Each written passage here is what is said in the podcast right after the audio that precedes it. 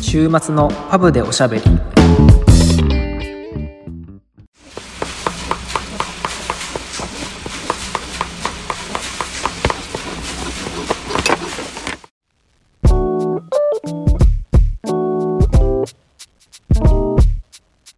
このポッドキャストはフレームメーカーのケイトとシューメーカーのサトシが仮想パブ併設型ビスポークスタジオからイギリスとものづくりをテーマに配信しています。ロンドンはすっかり寒くなりましたね。まあそうでもいついつもの10月よりはまだマシなんじゃないあちょっそとう今週あったかくなるとかって25度とかそうね、週末は高くなるっていうんですよね。ねなんかすごい不思議な感じはするけど、前とかやったら寒かった気がするけどうーんまあまあまあでも、も夜はちょっと寒いねそうね夜は朝まあ来たねっていう感じよねウィンターイズカミングって言ってたもんねオーナーもあそう 日本もね、30度があのようやくなくなったみたいで、ほんと季節の変わり目っていう感じで、あそううんでも日本いきなりやもんね寒くなるのね僕は本格的に風邪ひきまして、先週、え1日休みました、仕事。 ー、えー、よかったよいやよかった。まああの、シックリーブをなかなか使う日がないから、あよかった、よかったっちゃよかったかもしれないけど。それなあうちんとこあるんかないや、あるでしょ。いやーわからんえこっちでは何何日間あんのそれはあの休んでも別にお金もらえるってやつやろそうそうそう。有給とは別で、病気になったら休みがもらえるっていうのが法律で決まっていて、フルタイムだと、おそらくどの会社も1週間はあるんじゃないかなと思いますね。へえそうなんや僕はまあ僕はあんま関係ないけど一応その1日休んだ分土曜日出たけどね すごい真面目だね。まあまあそれでなんかホリデー取られるのもあれやし結局は即数なんではいはい。まあねあの作らないといけないのでうんだからそう考えると僕にはバンクホリデーもないのよわかるで月に月の即数は変わらないわけであのそうなんですもう労働基準法違 反だよ労働基準法とかいう名前じゃないと思うけどまあそうですねイギリスにしては珍しいあのちょっとあれですね、すうん、どこも休み取れみたいな感じやろやろうけどねうちはちょっとまだ、うん、トラディショナルなんで大変ですねはいでそんな風邪をひきながらパリに行ってきましてえー治りかけの時に行ったってことそうねもう大体体調は回復してから行きましたねえーよかった本当行けないかと思った直前までうんなんとか体調がある程度戻ってシルモっていう毎年1回パリで行われているメガネの展示会がありまして一応世界一大きい展示会っていうパリことでになってますパリですそれはメガネのブランドなのか材料とかもあるのかえっ、とメガネ業界全部ありますねレンズだったり測定機器だったりへーメガネブランドへーフレームブランドももちろんそうだしもうたくさん出てますねそれはまあそこでオーダーしてまあなんていうの小売りの人とかそこで買ったりとかまああの作る人たちも行くしみたいなそういうところってことねそうね必ずなのでメガネブランドはシルモーに合わせて新作を発表するっていうのが恒例ですねなるほどねで僕は今回去年に続いて2回目ですねシルモーに行ったのは何時間ぐらいやってんの金土日月の4日間かなへえやって日本のメガネ関係者の方もたくさん来てましたし小売店ブランドの方本当にたくさん会いましたね日本人の方にもへえその割合的にはどうなのアジア系の人のが多いのそれとも別にまあヨーロッパで開催してるからヨーロッパの人が多いのまあヨーロッパの人の方が多いかな割合的にはうーんもちろんうちのキュービッツのブランドは出店してないのでなんでなのああ結局自分の会社で店作るからってことそうそうそう卸してないからうーんなるほどねメガネ関係者だと展示会に入れるんだけど職種のこのネームプレートをもらって入るんだよねはいで僕の場合だったら本当だったらキュービッツフレームメーカーっていう札をもらって入るんだけどあのもちろんキュービッツフレームメーカーなんていう札を持って入ったら新作だったりそのブランドのコレクションなんてものは見せてくれないんですよ。ええで展示会なので基本的にその買い付けが目的なのだからでもさ他のなんていうのじゃあそのブランドとして行ったら他のブースには行けないっていうこと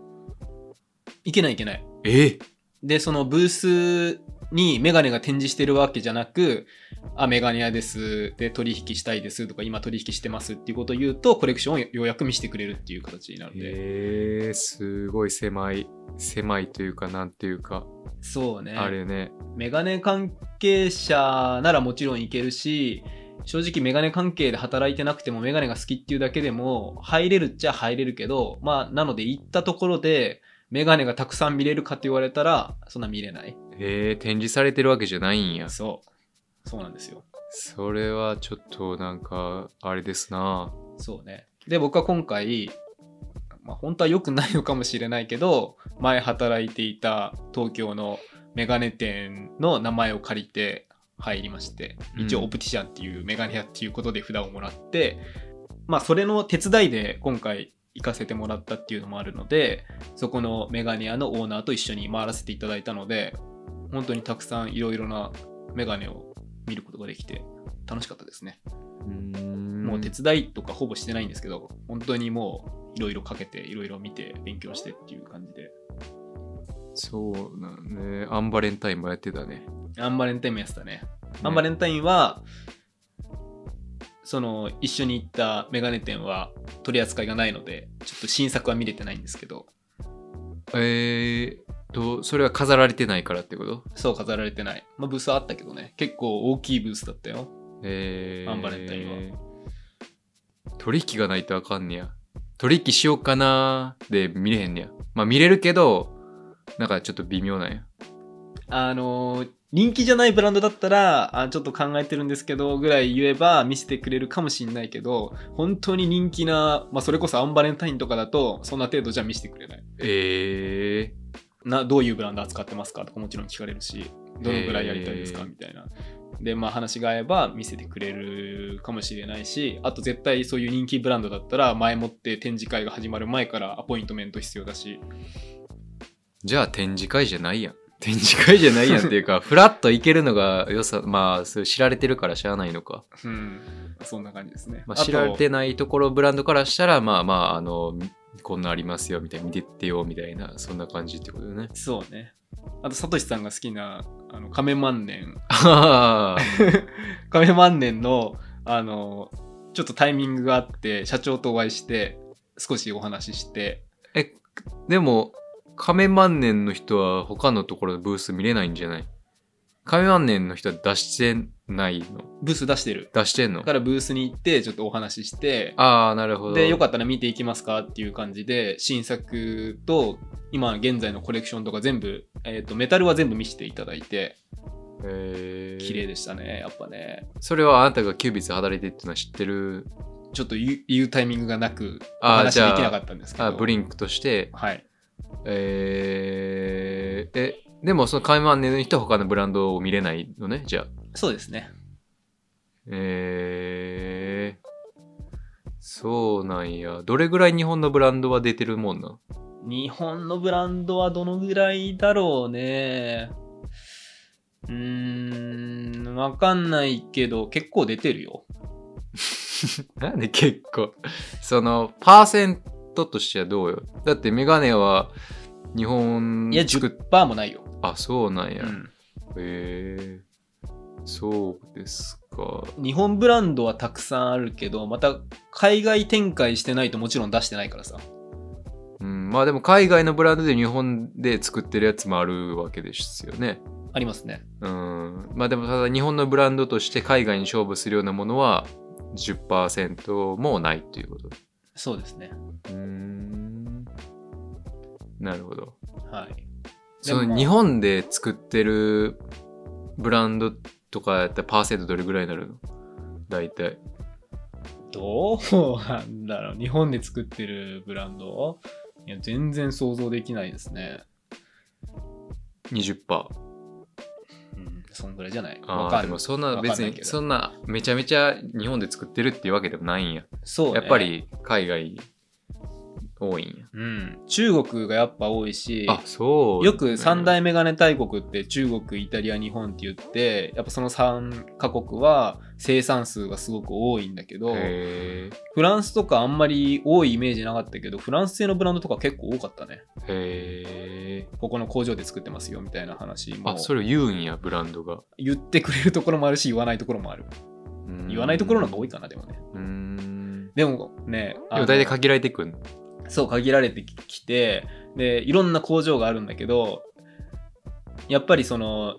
作るのにコストがすごい高くてクオリティがすごい高い有名な工場とかもあるわけよ、うんそうするとやっぱり言ったりするよねあーじゃあここで作ってますよって、なるほどね。うん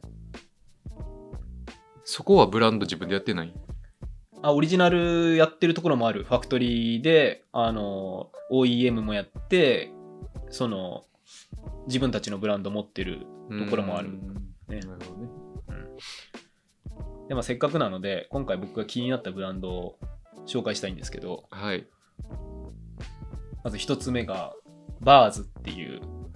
ブランドでスペルが BAARS フランスのブランドですへえ。今回見た中だと僕が一番良かったかなっていうえーインスタグラムはあるんですかインスタグラムあります BAARS で検索していただければ売ってますでこれどういうブランドかというとアウトドアのメガネブランドですねへえ。ブランドのチーム全員アウトドアが大好きで、キャンプだったり、登山だったり、サイクリングだったりがすごく好きなブランドで、そういう時にかけるかっこいいメガネっていうコンセプトで作ってるブランドですね。なるほどね。これ結構新しいの結構新しいブランド、ちょっと何年かわかんないけど、かなり新しいブランドですね。へえ。今まで見たことなかったんなかった、知らなかった。そうなんや。で、このまブだだっラてンドもその、あうんの、フランス製ですね、フレーム。 だって投稿まだ38投稿しかしてないで。結構新しいブランドですね。はい。そうなんや。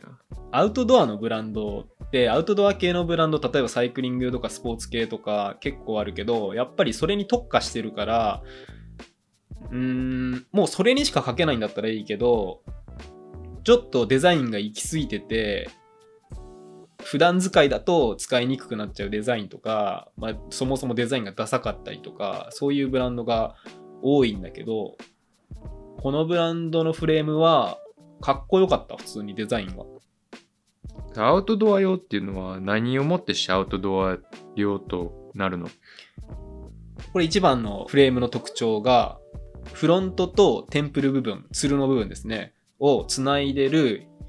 ヒンジって言われる場所つなぎ目があのマグネットなんですよはい。これ着脱が可能でうん。あのいつでもテンプルが取れるようになってるのでうん。あのアウトドアとかだとやっぱり動きが激しいことが多いので登山する時とかサイクリングの時とかそういう時にあの簡単には壊れない一番壊れやすいのってやっぱりそのヒンジ部分がメガネって壊れやすいのでうん。それが着脱できることによって壊れにくい構造になっているっていうのが一番のこのブランドの特徴、取れやすいんじゃないの取れやすいから壊れにくいっていうことそれとも、あの一定のその力までいくと取れちゃうからうん壊れない、けどあの普通に使ってて取れちゃうってことはないぐらい磁力が強いですねなるほどね。でマグネットのフレームってあるんですよすでにやってるブランドとかあってそれこそあの日本の量販店のゾフさんとかはもうマグネットのものとかを作っていてあるんだけどマグネットのものってちょっと安っぽくなったりそのマグネットの部分のデザインがちょっとやっぱダサかったり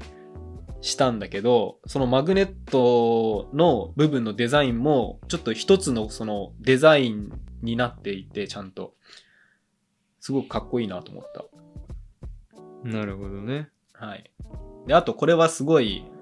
アバウトな表現になっちゃうけど、あの、シェイプが全部センスがあってかっこいい。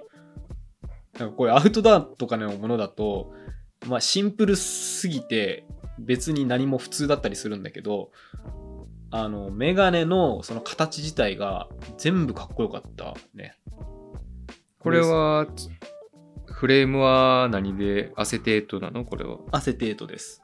で今サトシさんインスタ見ていただいてますけどそれをフレームをアップすると分かるんだけど全てのフレームがマット加工がされていてちょっと特殊なマット加工がされていて、あのその作っているフランスの工場がやっている特殊な、えっとマット加工であのマットに表面が加工されてます。うん、よりカジュアルになるんかな、うん、光ってないからね。そうね光ってないし普通のマットよりちょっとザラザラ感が強いというか少し変わった雰囲気にはなってまあそれもかっこよかったですねこれ日本で展開してるとこはないんですか今のところ多分ないんじゃないかな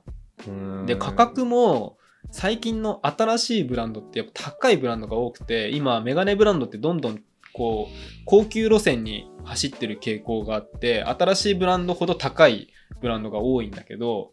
そんなにね値段聞いたけどその小売店が値段決めるのでどのぐらいになるかはちょっとわからないけどそこまですごい高いわけじゃなかった4万円多分5万円ぐらいかなっていう感じえーの値段なので、最近のブランドだと本当もう一番最低で7万円とか普通にするのでそれを考えると価格帯と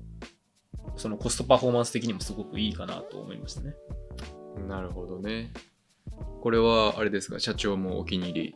まあちょっとわかんないですねあそうなあの、はいこれ僕のただの主観なんでえーでもアウトドア人気が、まあ、まだあるのかわからんけど、ね、でも良さそうだけど、どうなんでしょうかね。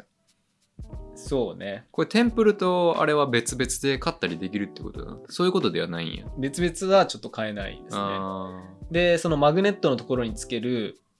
グラスコードっていう首にこうかけるタイプあはい。アウトドアだとどうしても外したい時とかあるからそういうのも一緒に作ってデザインをちゃんとそのブランドでして展開もしているっていうえでメガネケースとかも。もアウトドアに特化していてもう完全防水のもので作っていたりとか本当にねかっこいいいいよね。普通に使うのでも全然いいよね。やっぱサングラスなくしちゃう から。そうそうそうそうなん ですよねなくしがちやからやっぱいいですよね。首にかけられるっていうねうん、すごい。うんでちょっと時間が迫ってるのでもう一つだけパパッとご紹介したいんですけどオーストリアのブランドのロルフっていうブランドがあるんですけど、はいこれはもう前からあるブランドへでーもうロルフが有名なのは木のフレームなんですよはい。インスタグラムあるんですかありますあると思いますちょっと確認してないけどスペルは ROLF ロルフスペクタクルでそうですねすね。ありますね。これオーストリアのブランドです。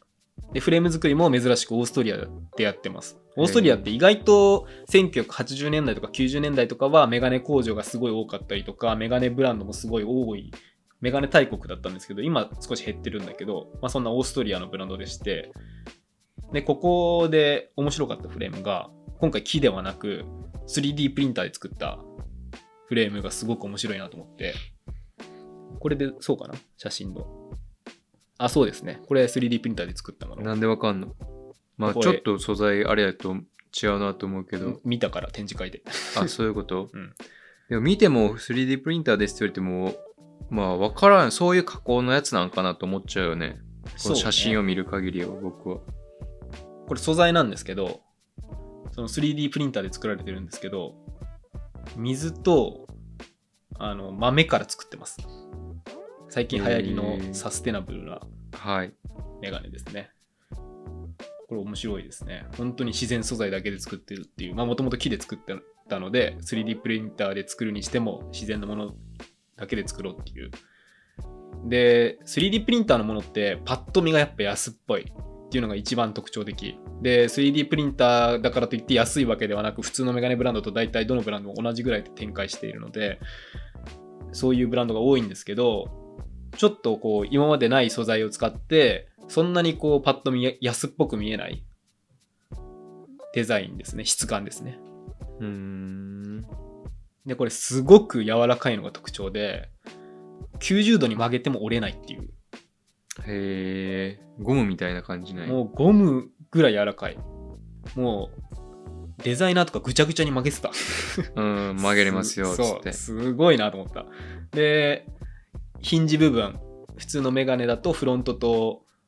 えー、ツルをつないでいる金属のパーツでそこつなぐんですけどそこはゴムでつないでいてそのゴムゴムもかなり頑丈なゴムでえー、もう全然折れたりしないで万が一そこのゴムが、あのー破れたとしてもゴムなのですぐ交換ができるっていうで今あのーサトシさんが見ていただいてるのは前のコレクションなんですけど新しいコレクションが僕はすごくかっこいいなと思ってこれですねえー色違うやつが。そう 3D プリンターのその豆と水でできた素材の上にカラーのラインが入ってるっていうちょっと派手めなデザインだけど意外とかけるとそんなに派手じゃなく合わせやすくてなんかこう今まで 3D プリンターのメガネでいっぱい見てきたけどちょっと一段上をいったデザインだなって個人的に思ったそれカラーのラインは 3D プリンターでできるのそれとも、プラスで、なんか、これはプラスでやってるみたいうーんじゃあ、それはまた違う素材なんや。そうらしいですね金属なんかなこれ金属って言ってたかなちょっと素材忘れちゃったけどなんかね。へえ。うんまあ、それがあることで、よりその安っぽさっていうのは、あれね、軽減されるというか。そうねうん。でまあデザインとか素材とかその耐久性とかがすごく僕は総合的にすごくいいなと思ったんですけどこれネックが値段でしてえー、高いん高いんですよなんでなんそれがちょっとネックだなと思いましたね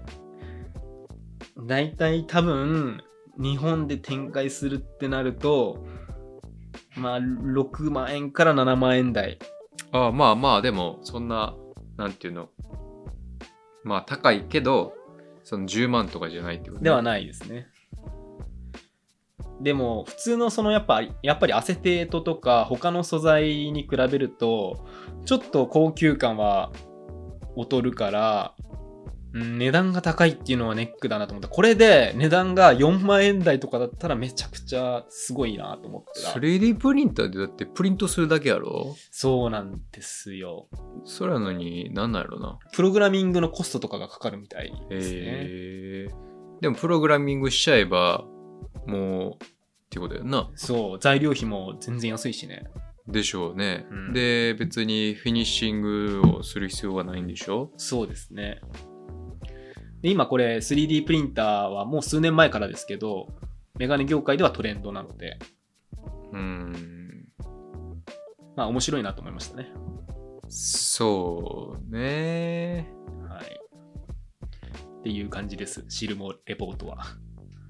はい。そうですか。それ、社長はお気に入りはあったの今回。まあまあ他のブランドで結構お気に入りだったり、あの今やってる既存のブランドで新しいあのはい発見はがあったりとか、い。それ、どれくらい新しいブランドがあるもんなのそんなポンポン出てくるもんな、毎年。いや、出ない年と、まあ出る年と結構分かれるらしいよ。でもあんまりやっぱり見つけにくい、見つけるのは大変って言ってたけどね。えー。なるほどね。まあ、そら、毎年出てこんわな。うんまあ、あとはあのメガネのデザイン大賞みたいなのがあったりとか、へえ。まあ、対象どこやったの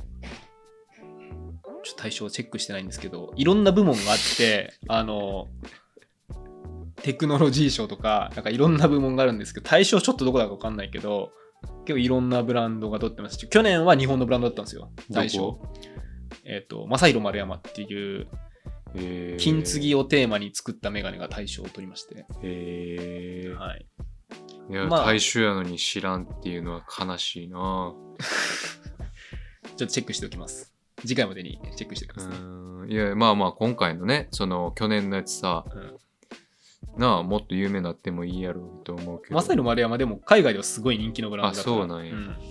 えーちょっと僕の勉強不足ですねはい、まあ興味がある方は1日ぐらいだったら楽しめると思うので2日3日行くとちょっと疲れちゃうしああんままりり見行ようがかれなへいんかやらろ別にああ入れるよ普通にうーんえーでも予約予約してみたいなそうオンラインであのチケット取ってで、そえべでも、メガネ好きでもいけるってこと、メガネ好きで好きでも全然いけますよ。なるほど。無名ブランドやったら見れるだろうけど、っていうことね。そうね。まあ、雰囲気ちょっと味わいに。はい。パリからセンタパリから空港の近くね、ー。へえ、はいそうですか。ぜひ機会があれば行ってみてはいかがでしょうか。それでは、パブに行きましょう。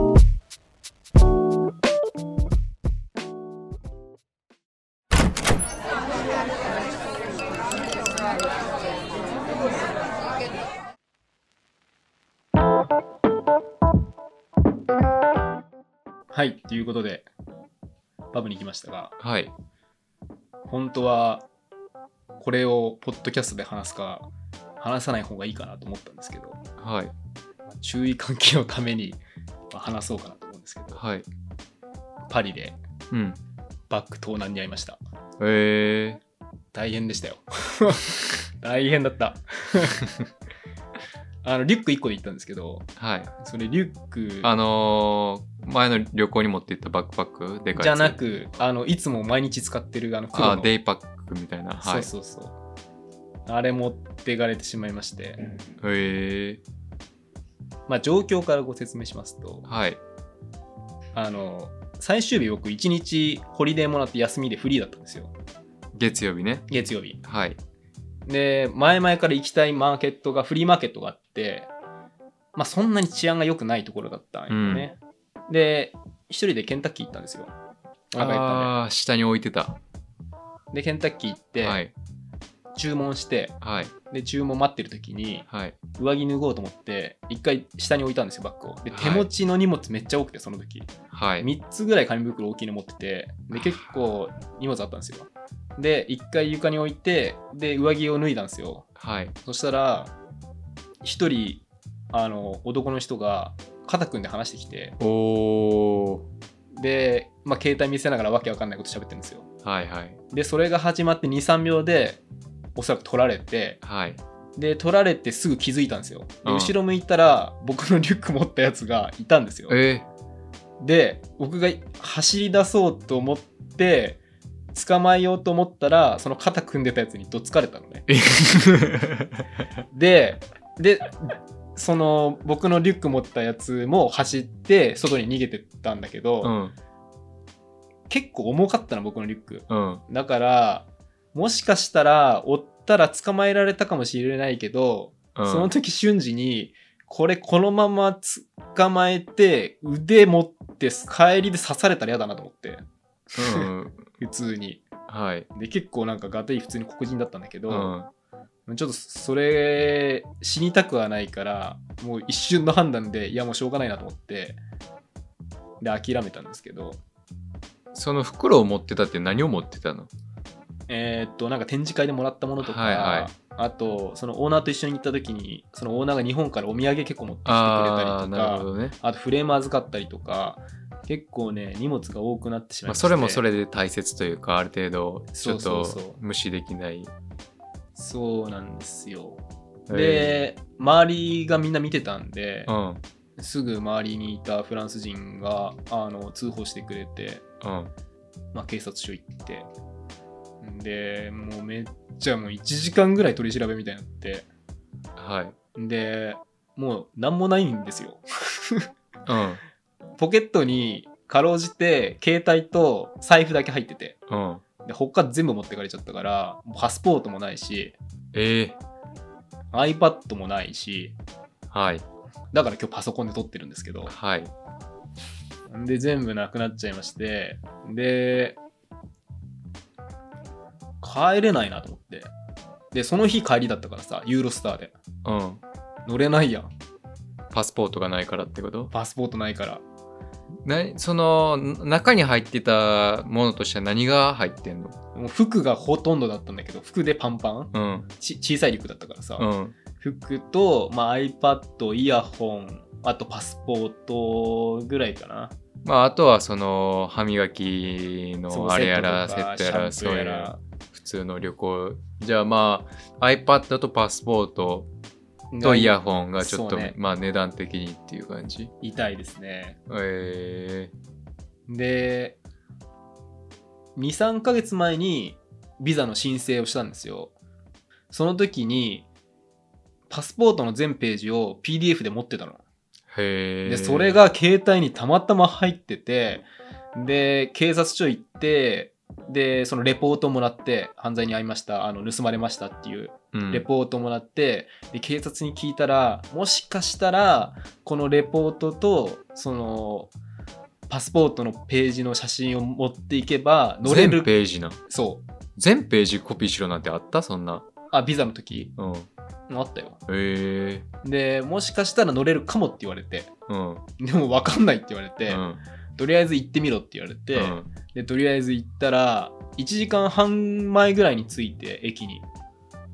あのユーロスターが出発するうん。もう1時間半ぐらい、ほんと、もうぴったりぐらい話して、電車が出る10分前ぐらいに終わって、もう今回だけしょうがない、いいですよ、みたいな。へでえ。電車。乗せてくれて、なんとかロンドン帰ってこれたっていう。へえ。すごい大変でしたね、本当に。そうですか。はい。保険とかはどうなんなんもい。ないですね。そうなんや。だって、そうやんな。クレジットカード保険とかもないもんな。日本から旅行やったらさ、日本のクレジットカードでさ、そう。多分保証はあれやろうけど、フランス行く場合は、関係あるんか、ないか、さすがに。ないね。あと、家の鍵も取られちゃったしね。ええもうなんもないですよ。手ぶらで本当、もうその紙袋だけ持って帰ってきたみたいな。へえで、鍵も昨日、やっと作れて、家の鍵。はい。でパスポートは戸籍謄本が必要なんでうん。ちょっと親に頼んで今手続きしてるところなんですけど送ってもらおうと思って日本から、へえそれでまだ作れんねや。うん、こっちで再発行できるみたいだからへえまあ大変だったねもうやっぱお金もそうだけど精神的に来るしロンドン着いて11時ぐらいにロンドン着いてもう家帰ってあもう今日ちょっともうショ結構ショックだったから今日寝れねえなと思ってベッド入ったら次の日1時間寝坊した めっちゃよく寝れた まあまあ何なんかな自分と思ったけど いや、あなたは大丈夫 でしょ。へあまあ今はまああれ帰ってきてから3日4日経ったからうん。まあ全然あの気持ち的には余裕というかまあ普通に戻ったんですけど iPad はどれぐらい使ってたやつなんだ iPad は iPad mini の新一番新しいやつ、うん。まだ1年半とかかなえもう買いました新しいの,、ー、えはい、こっちであの日本で買ってあの戸籍謄本と一緒に。そうそうそうなるほどね。で今すっごい円安ででちょっと話がそれちゃうけど iPad 日本で買ってポンドで払ったのようん。こっちのクレジットカードであの自動的にポンドでそのまま引き落とされて僕のクレジットはあの手数料とかかからないから本当にそのレートだけで落とされるんだけど、うんこっちのアップルで買うより130ポンドぐらい安くなったうーん。全然値段違うんだなってそうね。うんまあ本当に海外旅行行く時は何があるかわからないので本当パスポートの写真あってよかったなと思ったなかったら絶対帰れなかったからまあ、パスポートの写真はあるかな。でもあの僕は全ページあったけど多分顔写真だけでも大丈夫うん。で本当はもしなくしたり盗難にあった場合は日本の大使館に行って仮のパスポートっていうのを発行してもらってそれが大体1日から2日で発行してくれるみたいだから、はいはい。それがないと基本的には帰れないって言われてけどまあ今回だけしょうがないからいいよみたいな優しい方でしたねうーん。まあ、その日、そうね。 1時間ぐらいあのパリの北駅でなんかうん面談室みたいなところでうんもう一回警察に説明したことと同じようなことを話してはい。でじゃあ今回だけいいよみたいなでやっと乗れると思ったら今度 BRP 出してって BRP カードっていうビザを証明するカードがあるんですけど まあ今それが移行期間で僕の場合 BRP を持ってないんですよね、はいあの携帯で証明今できるんですけどその移行期間っていうことを知らなくて BRP カードがないはずがないみたいな話になりうんまたそこから30分ぐらいちょっとじゃああの確認するから待ってきれみたいなまたそこから30分ぐらい待ってもう乗れないよと思ってうんほんとギリギリだったねえうん大変でしたよー、大変ですなはいでもね取られて隣に立ってたのがフランス人の姉妹の女の子で、うん僕より年下の子だったんだけどもうすぐ警察電話しますねって言って電話してくれて、うんで英語ペラペラでへ、えでケンタッキーの店員が英語しゃ全く喋れなかったから、うんケンタッキーの店員に全員に説明してくれて、うんじゃあケンタッキーの店員みんなでとりあえず外に見に行きましょうみたいなでみんなで見に行ってくれて、一回店もほぼ閉じてへえで一回見に行ったけどまあいるわけもなく、まあねそうであのその後警察署あの来てくださいって電話した時に言われたから僕結構テンパってたから、うんあのあ一緒にあの警察署行きましょうかって言ってくれて、へえ2人が警察署に連れてってくれて結構近くにあるもんなの警察署なんてへ徒歩15分ぐらいのとこにあったねえで警察官もまた英語喋れなくうて、んで彼女が全部フランス語でどういう状況だったかっていうのをあの警察官に説明してくれてその後に面談した人は英語喋れた人だから僕がその後は対応したんだけどはいはいもう本当にね優しかった本 当もよかったねうもうそれで涙が出そうになっちゃった本当に、まあねなんて優しいんだと思って、そうよまあな本当に海外旅行は何があるかわからないのでまあぜひ、まあ、注意していただければなと思いますこの間もさいたよねあのロンドンでバッグ取られたってああそうねはいはい社用のパソコンが取られたとかって言ってたよねそれで警察署行ってうんバッグを持ってった人はまあ僕見た時後ろ姿だったから顔わかんないの全然、でその肩組んでた方は人もちろんわかるから顔が、うん、うん、その顔の特徴を説明してくれって言われていいなんか覚えてないなと思ってパッと思い出したのがあのホームアローンのあの泥棒役の人にすげえ似てたなと思って それ検索してさあのホームアローンの泥棒のこっちのあの身長が低いハリーじゃない方みたいなのでさあの写真見せたらさ警察笑って た そらそらな泥 棒でもう泥棒っていう印象が強すぎてうんそうに顔が思い出されたのかもしれないけど日でも本似てた気語がすでるもうん説明するの難しいし上にねもうこんなん言ったらあれやけどもう全員同じ通告そうね鼻が高くてとか言ってねそうなかなかこうな難しいよな、撮った人は黒人だったんですけどあ話した人はそうだからあのそのホームアローンのそのはい身長低い方の泥棒の人みたいな、ちょっとターキッシュっぽい感じなるほどねだっただったですねちょっとターキッシュっぽい感じっていうとちょっとターキッシュの人に失礼かもしれないけどなるほどでも白人っていう白人ではなくあそんなアラ感じブアラブアラといブう中とかなるほどねそうですかまあ毎回保険入るわけにはいかへんしなそうどうなんやろうなね日本みたいにクレジットカードの保険がとかあったらいいけどねうん、それだとだいぶ気持ちまだねあまあまあ保険で帰ってくるからみたいなそうねあれやけどでも帰ってきてさ僕おばさんと一緒に住んでるじゃない、うん日本人のおばさんと一緒に一緒に一緒に住んでるんですけどお姉さんねうんはい、おばさんと一緒に住んでるんですけど、うんあの帰ってきて、まあ、盗まれたみたいな話をしたらあのそのおばさんは10年ちょっとぐらい前にマドリードであのいきなり首絞められ て全部持ってかれたらしくてで気失ってる間に全部持ってかれたらしくて、へえまあ、だからあの怪我しなかっただけマシだよっていうまあ、ねそう言われまし考たねえるしかないような、んまあまあ誰もが経験するんでしょうけどな海外にいたらねまあ、正直本当ね上着を脱ごうと思って置いて23秒できたからなんか正直あれ防げたかっていうとなんかちょっと微妙かなと思っていて、まあ、何ができたかって改めて考え直すともうちょっとそのパリあのそのフリーマーケット行くなら行くであのどのぐらい治安が悪いところとかとかちょっと下調べしとけばよかったのかなって気持ち的には思ったねまあでもパリなんてって言ってあれやけど結構治安いい感じしないけどねどこもうんパリはやっぱ東南とかそういうのすごい多いイメージあるねでもその前にあのファッションで有名なマレ地区に行ってでマレに行った後に結構北の方なんだけどそのマーケットのところで撮られたんですけどマレを歩いてる感じそんななんかすごい危ないなっていう感じはすごいしなくて本当にそこに着いた瞬間もう駅出たらもうなんかとにかく話しかけてくるしいろんな人が、えちょっと ここやばいなとは思ったーうーんまあ一人やったら余計やな、そうね、うん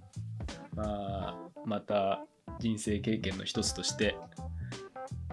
気をつけていきたいなと思います。はいそれでは Apple Podcast と Spotify のフォローといいね、Instagram と Twitter のフォローをよろしくお願いいたします。お願いしますそれではまた来週。来週週末のパブでおしゃべり